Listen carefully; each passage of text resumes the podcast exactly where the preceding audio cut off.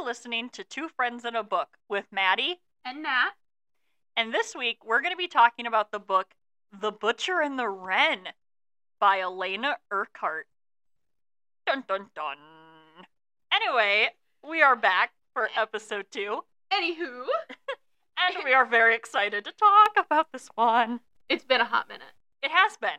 Uh, long story short, we were in Scotland, and uh, it was Tumultuous? yeah, that's the way to say it.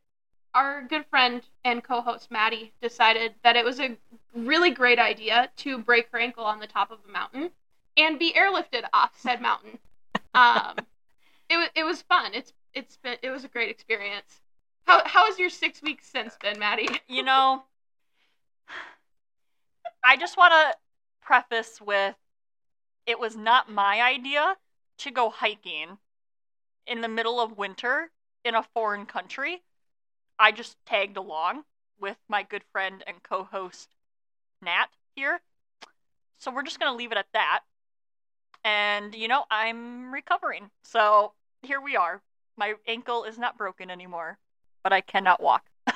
okay, It's the synopsis of the book is apparently my duty today because our good friend and co-host Nat here has some professional expertise in the field of death. And I'll explain that in a bit, or she'll explain that in a bit because that got you hooked, didn't it? I bet it did. So we have our two main characters, I would say, is Wren Muller, and she is the pathologist of this book.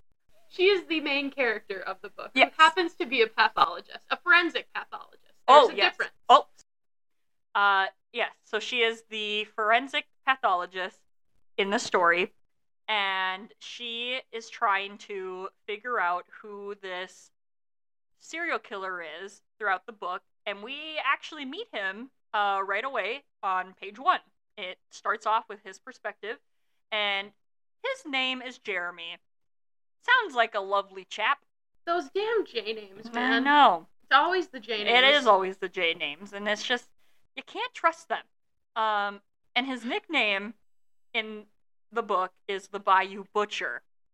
So, it's a great nickname. I don't know how else to describe him other as other than the I- Bayou Butcher. I think it's important to know with the whole Bayou theme that the book takes place in New Orleans. Uh, Oh, that yes. is our The setting. That's the setting for our book is in New Orleans. Um, I was there once when I was 14, and I don't remember any of it. According to this book, there are bayous there though, and Apparently, hence the name the Bayou Butcher. I have never been to New Orleans, but I would assume there are bayous there. It's pretty. Bayou the same thing as a swamp. I think so. Okay. I don't know. We're obviously not professionals on the Louisiana geography. I think a better name than Bayou Butcher would have been Swamp Daddy. Swamp Daddy. Aww. That would have been fun. That would have been so fun. Jeremy the Swamp Daddy. Aww. It's kind of cute. Little term of endearment. So, right away, I'm just going to start with the first line in this book. Jeremy hears the screaming through the vents. I mean, come on. That okay. that compels me right away. Like I was like, that's yeah.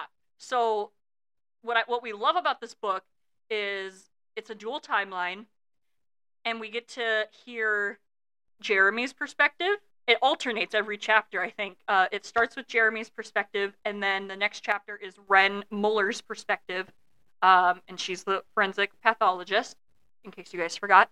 Um, and she kind of has a I don't want to call him a sidekick, but like a co uh, forensic pathologist, and I think his name I just know his last name. Incorrect. He is a cop. He's a detective. oh, He's Larue. The, LaRue is the police detective Oh, who is the main investigator in the Bayou Butcher case. Okay, and okay. she is the forensic pathologist who is doing the autopsy. So they work for all of the closely. victims. So they work closely, but they do not They're- work for the same entity. Okay, gotcha. Thank you. So yeah, I mean the main people we're gonna talk about right away in the beginning is Red Muller, LaRue, and Jeremy. So, um yeah, it goes back and forth between Jeremy and Wren's perspective, and we kind of get into the psyche of Jeremy's mind, and it's a little disturbing. Um, because he basically kidnaps people, uh, puts them in his basement, Tortures them. torture. Yep, you always have to have torture. Uh, and then he puts them in this like he calls it like uh like a hunting game, where he puts them in like his back, and he lives on a lot of land.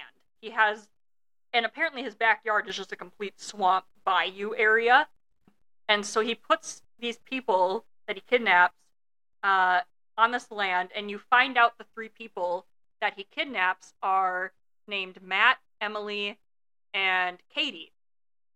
And uh, Jeremy here, our good old serial killer, is um, he used to be a med student, and so he like went by the fake name Cal while he was in med school and met his fellow classmate Emily while in med school, and he kind of becomes friends with her, and then she, you know, ends up trusting him, and he ends up taking her, and he is the third, or she is the third uh, victim in this game that he's going to do with these other two people, Matt and Katie, and he throws them in the swamp backyard area, and then basically hunts them in the nighttime, blaring music. He has night vision, I guess. Yes, night vision, and then he has like cameras set up everywhere, so And he can speakers. and speakers, so he can hear them.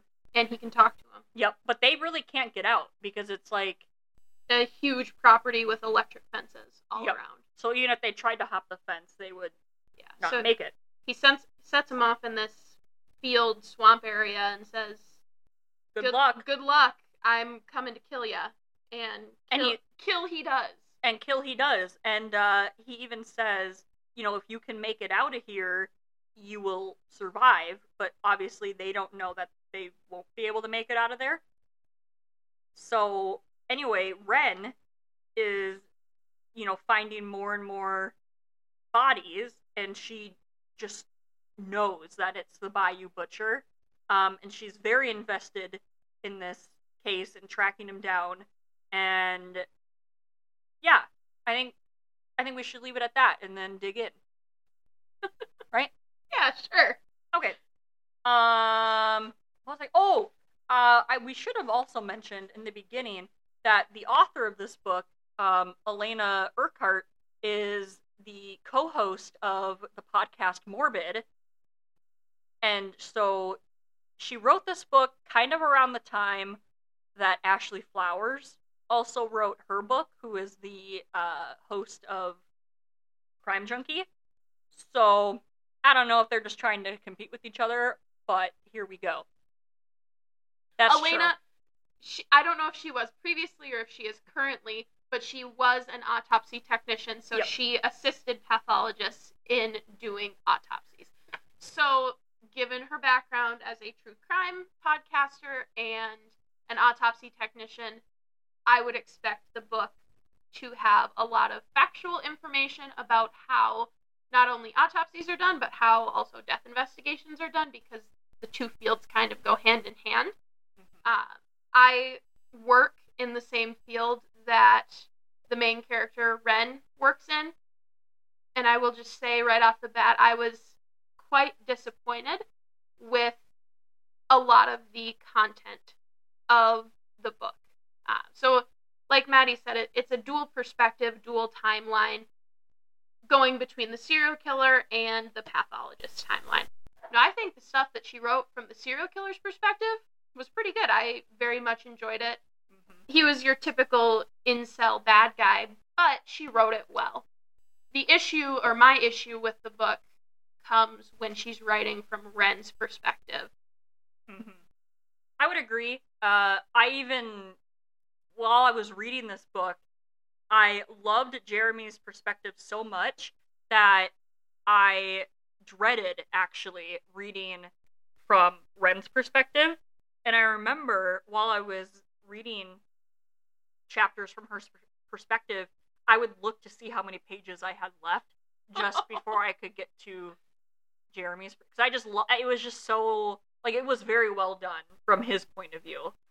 Oh, it's not I it's it's not even that I disliked Wren's perspective and I wasn't dreading listening to her perspective. It was just that I didn't like how inaccurate a lot of the things she was talking about Mm-hmm. was.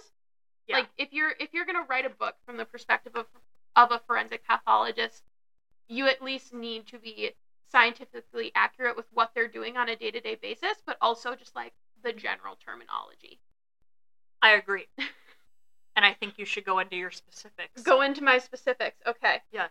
Well, my my scope of the field is pretty limited to one state, right? I'm not working in Louisiana, so maybe things are different down there. But in my time working in the field, I never once have seen a forensic pathologist actually go out on a scene. Uh, forensic pathologists typically stay in the autopsy suite and in the office because they have a lot of autopsies to do and a Mhm. lot of records to review to determine cause and manner of death for the people they're doing the autopsies on. Mm-hmm. Uh, not to say that a pathologist couldn't go on scene and doesn't. They very well might in other jurisdictions. They just don't in my jurisdiction. Uh, but I do know that if a pathologist is going on scene, he or she is absolutely not the one that's going to be doing all of the dirty work. That's for the police officers, the deputy coroners, the death investigators. Mm-hmm. Uh, the pathologists are not going to be the ones getting down and dirty, moving the bodies, lifting things, touching evidence. That's not not going to happen for sure. No. Well, because I think, you know, even in the name Death Investigator, those are the people that are investigating the deaths Well, yeah. on so scene. death investigate in, in our jurisdiction, death investigators and deputy coroners do essentially the same job. It's just a different title. Very different from a forensic pathologist. And typically, the death investigator and the deputy coroner are the eyes and the ears of the pathologist on scene because they aren't coming to scene. So we Oh. inform them of what we see on scene and what we've been told about the circumstances, whether we think uh, whether we think the circumstances being told to us are accurate with how the death looks to Mhm. us. So we're their eyes and ears. They're typically not coming out and seeing it for themselves. They rely on our account and our photos that we take. Oh. I gotcha. Got it. See, and you even said, too, that, you know, you're not sure how it's done in Louisiana, but I do want to say that Alaina Urquhart is not from Louisiana. I don't I don't know what state she's from. Um, I'm sure Morbid fans know where she's from, but she's not from Louisiana, and a lot of people are very confused why she wrote this story in Louisiana. Because I just know from my experience writing, I tend to write in cities that I lived in. So, uh, yeah, when I write stories, I have to do it where I live, just because that's where you're going to get the most accurate information. Unless you do a lot of, which I don't know. She may, she might have done a lot of research on Louisiana. I have no idea, but apparently she didn't because didn't you look up?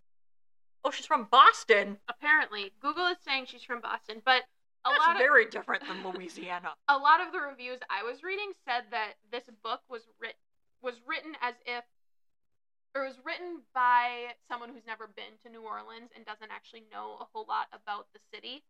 Uh, which I'm not a writer. I frankly would be a pretty awful writer. But I feel like if you're gonna write a book, you need to write about what you know.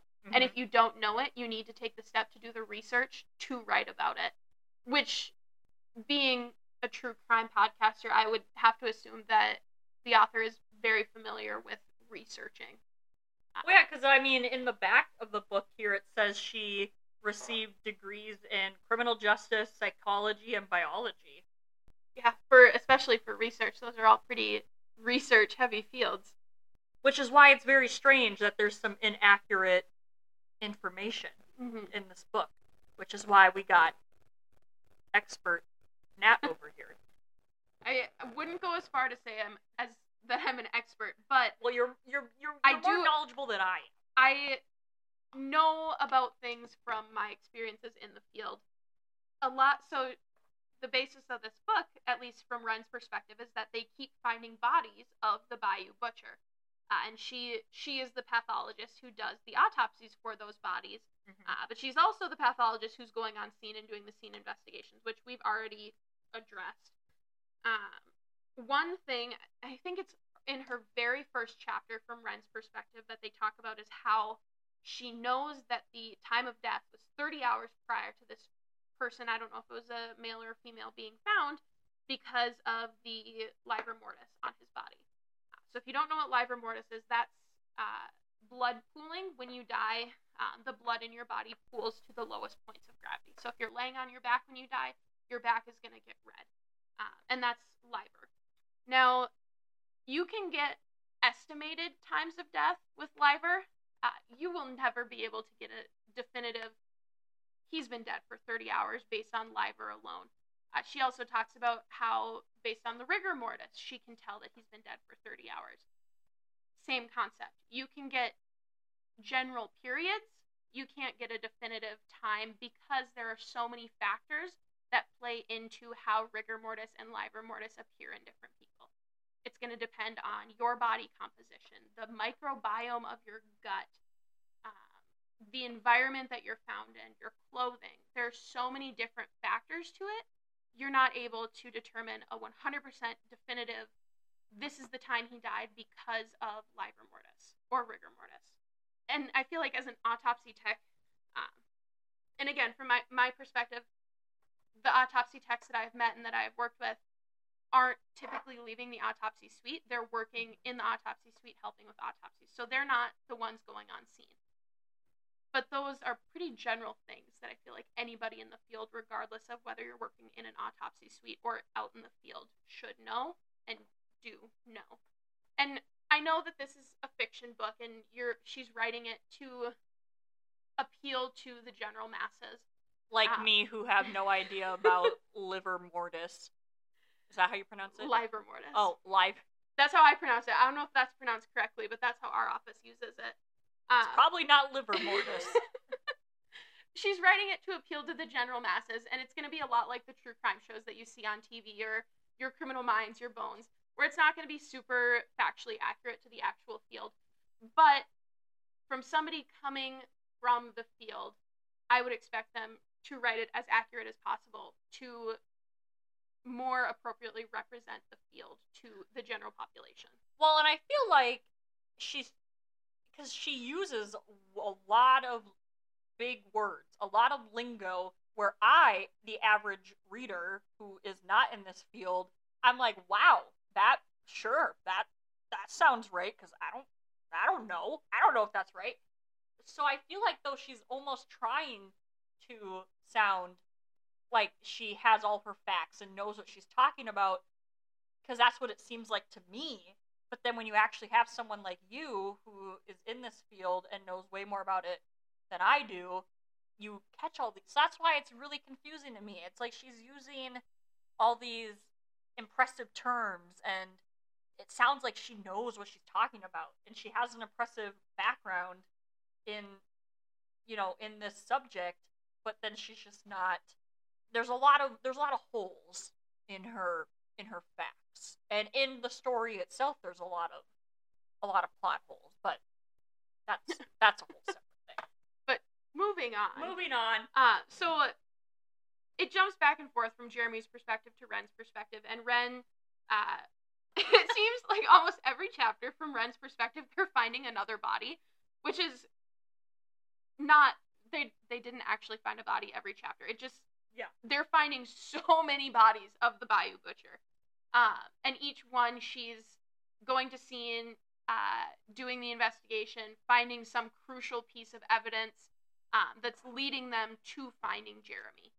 And at one point, she, uh, I don't know if she took the weekend off or what, but she goes back into the office and she's super stressed out because she's got to deal with the Bayou Butcher, but then there's these other cases that have been coming in as well. Uh, and she has uh, some of her, I don't know if it's junior pathologists or autopsy technicians or who, but she assigns. I think um, they were like her interns. her interns. uh, She assigns other autopsies to other people working in her office. One of the autopsies that she assigns to one of these other people, she calls a uh, straightforward suicide. I took issue with that just because, again, in the field, there's really no such thing as a straightforward suicide. And coming from somebody in the field, you should know not to use that terminology. Every situation, every death, regardless of the circumstances of the manner, is going to be different. So there's no such thing as a straightforward death. yeah. You could have a 90 year old woman dying in a nursing home.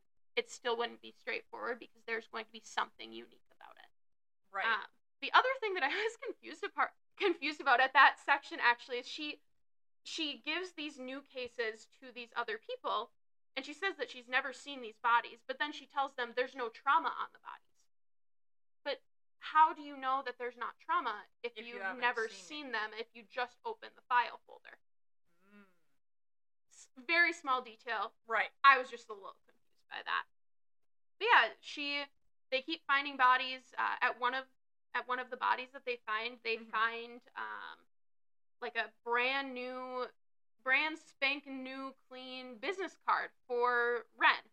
Uh, and she said that it's an old an old design. It's not a business card she used in what like six months. She said or something. Yeah. It, Yeah. a long time she hasn't used these business cards. So somebody got her business card a long time ago and, And was put keeping it at the scene. and put it at the scene.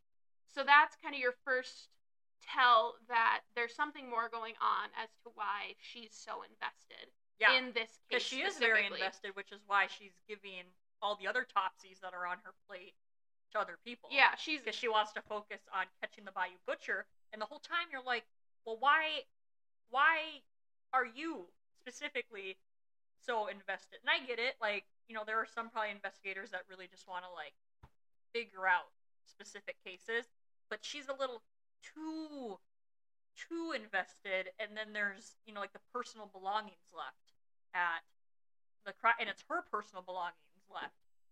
but so she finds this she finds her business card. Yep. And that's our first sign that there's something more going on here. She's super invested, but we don't know why yet. Uh-huh. Uh, so then it flips back to Jeremy's perspective.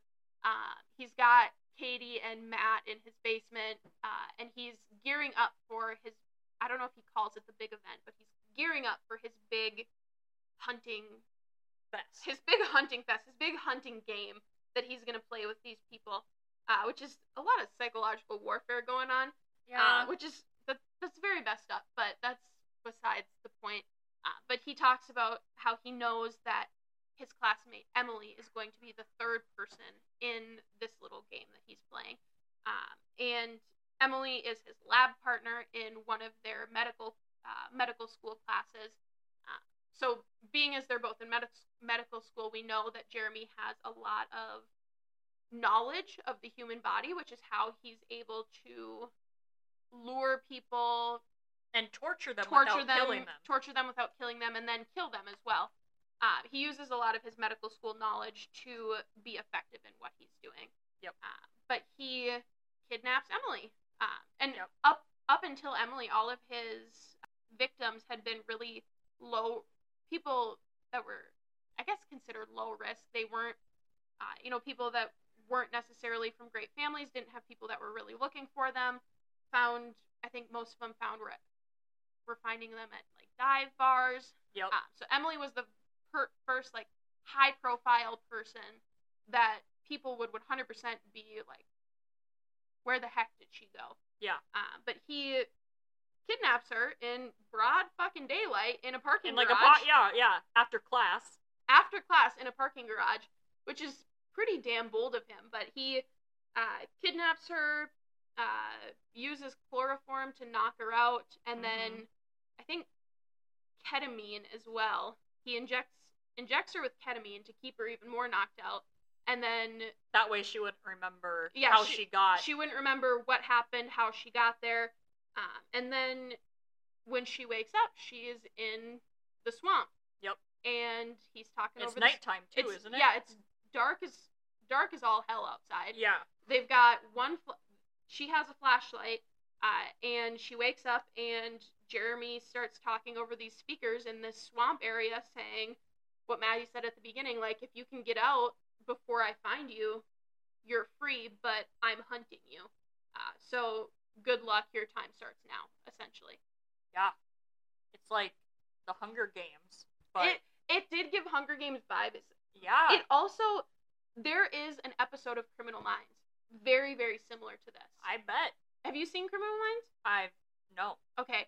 There's an episode of Criminal Minds where these there's like two like hunters, like Mhm. actual hunters out in somewhere on the East Coast that like kidnap people, throw them on some piece of land and start hunting them. Oh my Like it, it's actually Huh. an episode on Criminal Minds.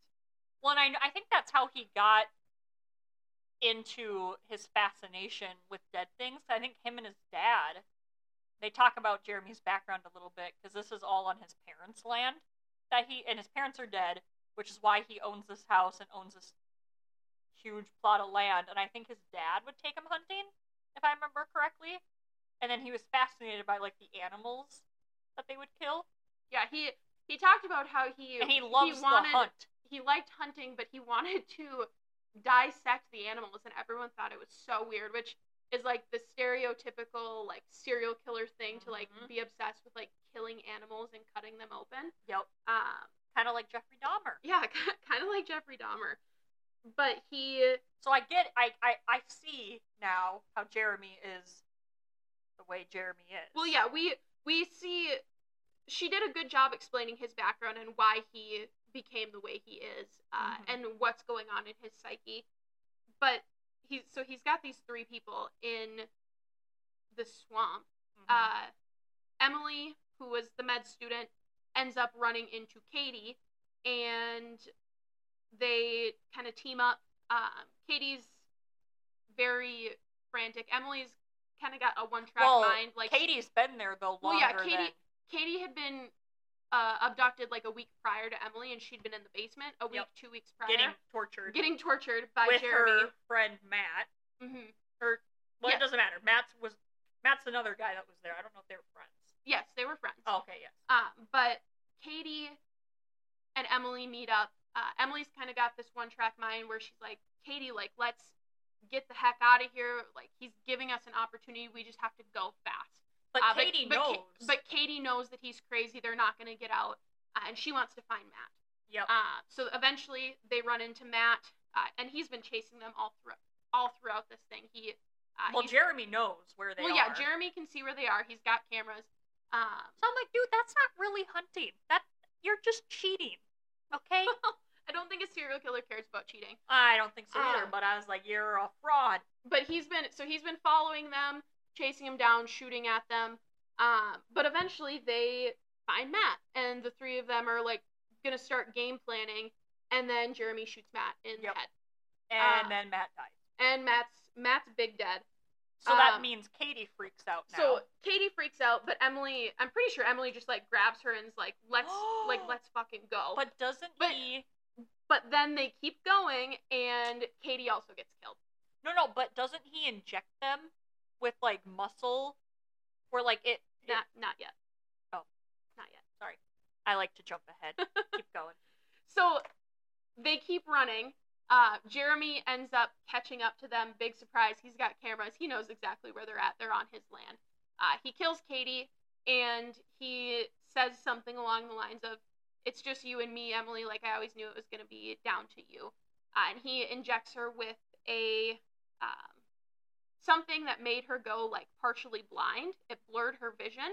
But then he also in- tried to inject something into her spinal cord that would make her or Like, not- paralyzed. Not, into her spinal cord, but he was trying to sever her spinal cord below some level, below some vertebrae to paralyze her. Uh, and he Mhm. was just going to kind of leave her there for a while and then come back and kill her. Yep. Uh, so he leaves for the night. He comes back in the morning and he sees her leaning up against a fence, The electric. the fence. electric fence. So he walks out there and sees she's not moving. He's like, "Oh shit, did she die?" Like that's that wasn't what I wanted. I wanted to keep playing my torture game a little Yeah, bit longer. because that's where his medical background comes in. Is he knew uh where you could sever the. the spinal cord and not kill them. Yep. Yep. Or so he thought. or so he thought. Uh, but he keeps getting closer and sees that she's not moving, so he thinks that she's dead. But then she get he gets even closer and realizes that's not Emily, that's Katie, and Emily's gone. So he messed up when he was trying to sever her spinal cord or injecting her. I don't remember which one it was that he did. Uh, he didn't hit her spinal cord, and she was able to get away. But it was an electric fence. So how did she get over the electric fence, Maddy? Well, she used Katie's dead body as a Bridge. yeah, as a conductor. Is that how you? I don't think. I think a conductor is the opposite of what she would want to do with that electricity. Oh, electricity. so as a a barrier Yeah. to the electricity. um, and basically just you. I mean, hey, you gotta do what you gotta do to survive. yeah, she she put Katie's body on top of the electric fence and so the crawled bo- over her. so the dead body got all the electrical current, and then uh, Emily just was able to go. Yep. She was able to go on her way. Uh, got away, and then we don't hear anything about Emily for quite a while. Nope. From there, uh, it goes to Wren's perspective for quite a little bit. Yep. Um. so then we're like, well, where's Emily? So so yeah, we're like, where where the heck is Emily? Well, going back to Wren's perspective, after this whole game, they found a body underneath a stage at some jazz festival, and on this body there was a smartwatch. So our good friend Wren decides that the best case scenario with an important piece of evidence is to touch it herself. Uh, so she well, yeah. she figures out the code to get into the smartwatch and she sees that there's an alarm. Um, so they have an alarm on the smartwatch that's counting down, and she's. There was also a map near the smartwatch of a cemetery in New Orleans with a plot number that was X or circled. Uh, so she's like, "Oh my God, that this timer is leading us to the next victim. We have to get to this plot right now." Before the timer runs before the out. timer runs out. Uh, so they, her and LaRue LaRue. and the other police officers bolt over to the cemetery and find this plot, but there's like a newly dug grave. So they have to start digging. Yep. And they only have like 20 minutes, I think, to dig out like a dig- six like a six foot grave. Um, they start digging and they get down to a casket yep. and they're able to get the top of the casket off and they pull out some girl. I don't know if they ever told us her name. No. Uh, but they so. they pull a girl out and they see that she's still alive but just barely. Yep. And so I, as the reader, thought that was Emily. I was. I thought. I don't know why I thought that. Well, because they didn't talk about Emily after Yeah. that. We didn't know we didn't know what had happened to Emily. We knew she got out of the So I was like, maybe he caught up to her mm-hmm. because I know after he saw that Emily escaped from his little game, he went chasing after her to look for her. And so at this point, we don't know if he ever caught up to her. So I just assumed the person in the casket that they found was Emily, half like half alive. Yeah. So they yeah, I don't know who. they take the girl in the casket to the hospital and she dies shortly after um, because there was some weird drug in her system. Uh, and Wren says that she's only ever seen that drug one other time. Yep. um, and she's something is super weird about this drug and she keeps coming back to it. And she's like well, i've only ever seen it one time. There's got to be something more to this. So she looks back and she finds the case where that one specific drug and i don't remember what the name of it was um, i want to say nightshade but i don't think it was nightshade I think it was. it might have been nightshade That sounds very familiar. um, but she finds the other case that uh, Nightshade was present in, and it was an older lady who supposedly committed suicide w- using Nightshade. And Wren's like, there's got to be a connection here. Uh, so she does some digging and she finds that that woman's next of kin is her son, Jeremy. dun dun dun. So she immediately is thinking, Jeremy is the guy who he killed his mom. She didn't commit suicide with the nightshade. He killed her with the nightshade, and then he's killing this girl in the casket with the nightshade too. So there's their connection where she's like, this this guy is Jeremy for sure. Uh, but then she gets called to the hospital or something, and uh, Larue or one of the other detectives has a piece of evidence that they found off of the girl in the casket's body, and it's a charm bracelet. And in the middle of a chapter, Yeah, this is what I do not like. completely in the middle of a chapter, uh, Wren says, "Oh my God, that's my bracelet." Not in not in those exact words, uh, but we know that that bracelet originated from Emily. Uh, they talked about it when Emily was first introduced that she had a charm bracelet with an anatomical heart that had an E on it. Yep. Uh, and that was the bracelet that was found on this person in the casket. And Wren says, "That's my bracelet." And it's like, oh, Oh, so that that was the author telling us that Wren is Emily. yeah. uh, and I had to do a double take. I was like, wait a second. I was like, Wren, how is that your bracelet? It's Emily's bracelet. And then I was like, oh, Yeah. Oh, oh, you're Emily. Wren is Emily. So it was supposed to be this super Crazy super, plot super twist. crazy plot twist, but it was introduced in a very bad spot, uh, and not greatly explained until like a chapter and a half later when she goes to Larue and says, "Hey, you remember that person that got away from the Bayou Butcher ten years ago? That was that me. was me." Uh, which is where we find out that this is not only dual perspective but dual timeline hmm um, because up until this point, I thought that uh, Jeremy's hunting game and Wren's finding the bodies were happening at the same time. Uh, but we Mm, Yep. find out that the hunting game was actually 10 years earlier. Uh, Emily had gotten away, finished medical school, changed her name to Wren Muller, and became a forensic pathologist, who is now investigating the person who attempted to murder her, which is like a crazy conflict of interest. There is yeah. no way that in the real world, again, this is a fiction book, there's no way in the real world uh, a forensic pathologist would be able to investigate deaths or do autopsies on deaths related to somebody who tried to murder her 10 years earlier. But we, so we find out that Wren is Emily, uh, and that's how, and that's where we find out that she's so invested in finding the Bayou Butcher because he actually tried to murder her 10 years ago as well. Um, Oh, that's what I was gonna go with. Um, that's why she is unable because she knows who he is. She know well she knows him as Cal. as Cal. He went to medical school under a fake name of Cal, so she knew him as Cal, but she Yep. remembered Katie saying His name is Jeremy, so that's why she's like, well, what the heck? So like she knows who the guy is, but she doesn't know where he lives. Can't read because it was in it was pitch dark. Mhm. She had no like it was in a bayou, which apparently is ninety nine percent of Louisiana, According to the book, according to the book. Louisiana is all Bayou. Again, don't know that that's accurate, but Uh, Right. a lot of things in this book aren't. I know. Uh, so she has no idea where he actually lives because she was knocked out when he kidnapped her. Uh, which is why, because when I was reading it, I was like, well, why the hell isn't Wren figuring this out? Like, she knows the guy. Mm-hmm. Go, go, go to his house. But then I remembered that. She, She didn't doesn't know, She, remember. does, she doesn't remember. So there's that little Uh, tidbit.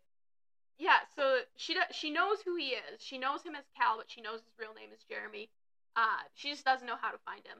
So she tells LaRue everything that she knows, and he and the other members of the police department do their little policey thing, and they find uh, Jeremy's property, and they know they know where he lives. So they go out there. Well, I think they find that out though when they find out that he killed his mom with Well, Nightshade, and yeah, they knew they- where she lived. They find out he killed his mom with Nightshade. They were able to put two and two together that it was probably the same Jeremy who went by Cal, who's actually Jeremy.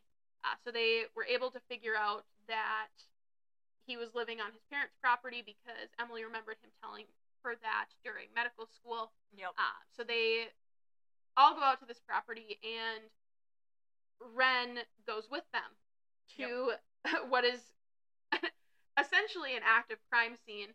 A forensic pathologist who is not only emotionally involved in the case, but also we don't know that there's dead bodies out there yet. No reason for her to be there yet.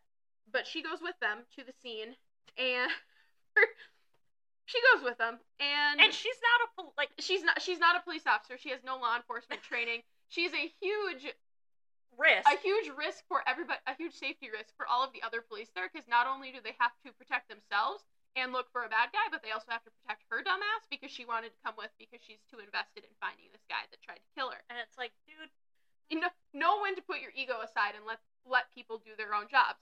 Yep. Anyways, they they find his house. They go through the house. They don't uh, they don't find him inside the house, but then they hear music. So they go outside into this swampy area where he had been playing his but now it's His- daylight. his hunting games.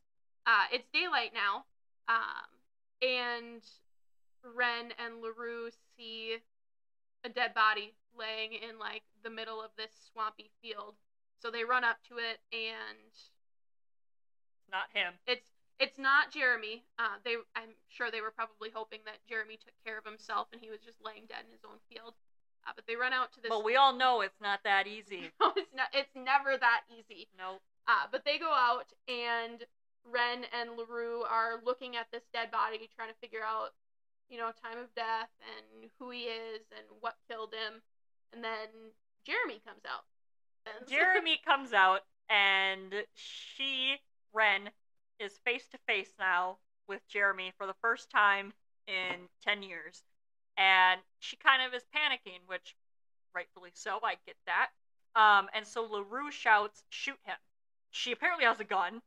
Uh, Yeah, again, where where the hell did her gun come I from? don't I know. don't I don't remember her getting a gun. I don't Anyways, know. and so she, she doesn't shoot him though.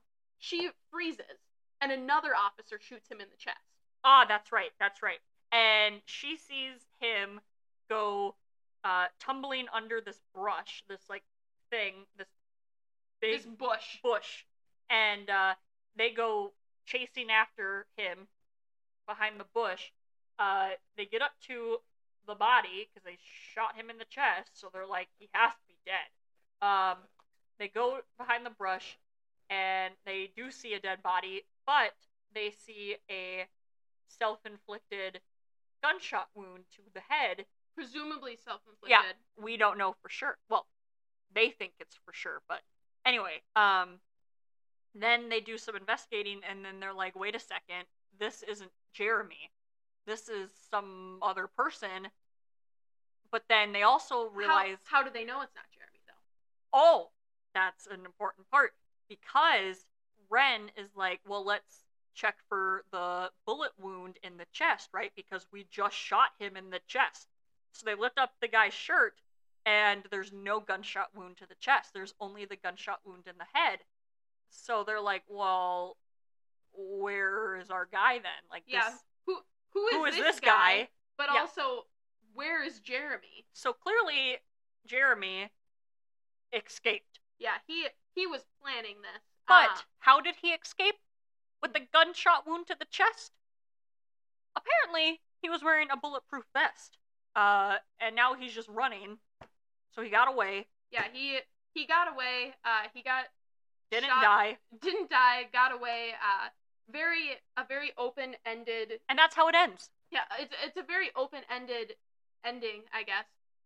Obviously, to allow Alaina to write a sequel, uh, whether she makes it a series or just a sequel, I don't know.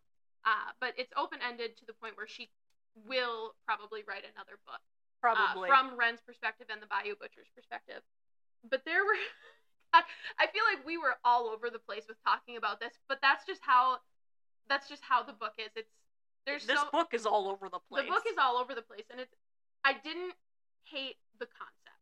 No, I think I. I liked the concept of it. It was just not well written. No. Um, I don't know if she didn't have an editor or if it was just not a very good editor. Um, but I think that moving forward, she should probably get a really good editor to uh, proofread. to proof well to proof to proofread, to fact check, and to point out some of the plot holes before it gets published. Because there's a lot that was like Left like there's a lot left up to question. Who's the random guy in the bush that got shot in the head? Who's the random dead body in the in the middle of the the swamp. Yeah, it's uh we do we do find out at the end of the book that Who's ever the person under the stage? that they found at the Jazz Fest. Yeah. There, there's a lot that they don't tell us about who Wren is actually um, dealing with as far as like the deceased people. Uh, we do find out at the end of the book though that Jeremy, since Emily got away ten years ago, Jeremy has essentially been stalking her. He's obsessed with her. He, she is the one that got away in the murderous sense, not in the I'm in love with you sense. And he's been stalking her and wants to kill her. Uh, but he's been stalking her for 10 years, and it's. I'm assuming in the second book it's going to be more of this cat and mouse game where he wants to kill her and she wants to catch Mhm. him. Again, didn't hate the concept of the book. I just think it could have been better executed. I think Jeremy's perspective was written really well, and I think his perspective was really interesting. Uh, Wren's perspective just needed a little more refining on the editing aspect and the research aspect. Uh, with that being said, though, Maddy, what did you rate this book? Well, I rated it a three out of five stars only because I am not as knowledgeable as you are in this field. So I was like, sure, yeah, this all sounds pretty up to code. And I, I was very into it. I, I was captivated and I was wanting to read what happens next. Uh, I did actually really like the plot twist. I just wish it wasn't just so thrown in there randomly in the middle of a chapter. I think that could have. There's a lot of things that um, Alaina Urquhart could have done differently. Um, not necessarily. Not a bad book. Not my favorite. Not a great book. Just kind of a myth. An average. An average book. What about you? I rated it two stars. I I mean I've pretty much already said what I disliked about the book. I do think I will read the second book when or if it's published. Uh, I hope for the author's sake that she takes some of the criticism that was given in all of the reviews for the book. I hope she takes it and runs with it and makes the second book fill some of those plot holes and inaccuracies because I do think that she could be a good author. Um, her plot was engaging. I listened to it at a, as an audiobook. I didn't read the actual physical copy, uh, but I listened to it in a very short period of time while I was at work one day. Uh, and I it was it kept my interest the whole time. It was just the little inaccuracies that made me dislike it. So I I hope the second book is better. Um, but I guess we'll have to wait for it to be published And then we will do a podcast on it. and maybe we'll maybe we'll do a follow up on it. Um, but yeah, if you want to, if you want a, if you want to read an interesting book, all in all, Butcher and the Wren, not my favorite, not the worst book, not the worst book I've ever read. Also, not my favorite book I've ever read. I think for most people, it could be a really really good book.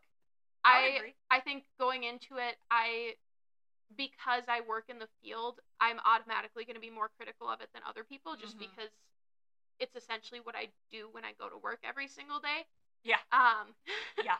and so that's why I'm a little more critical of it. I do think that it was decent.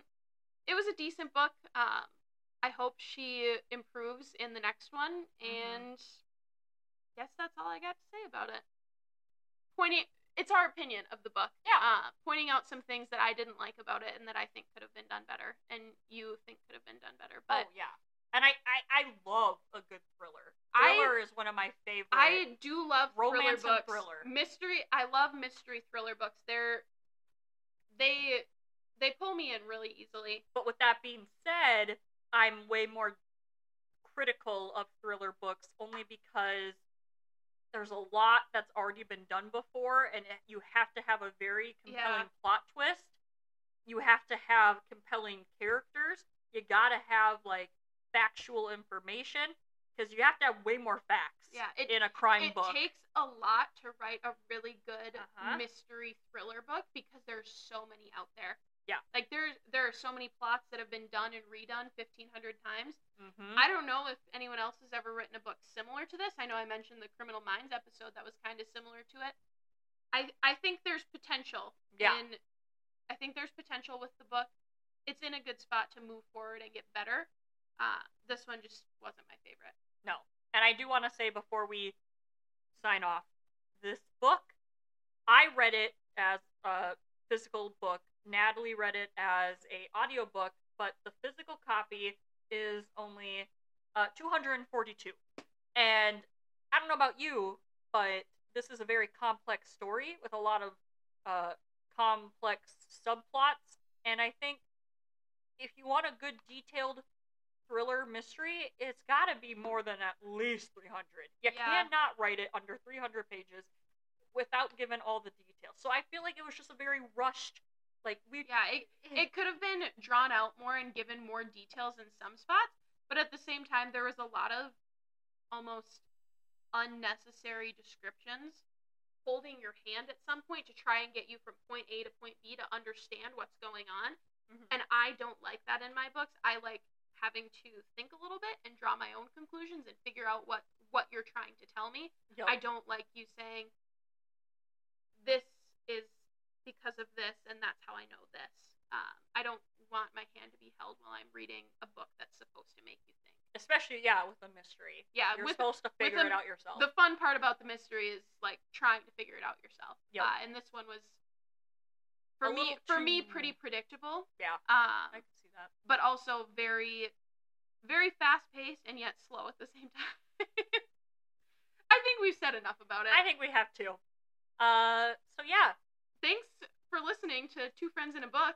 Uh, we uh, the next book we're going to be talking about in our next episode is They Both Die at the End by Adam Silvera. Is that? Silvera, yeah, You'll get episode three when you get episode three, and you'll like that. and you'll like it. okay, okay, bye. bye bye.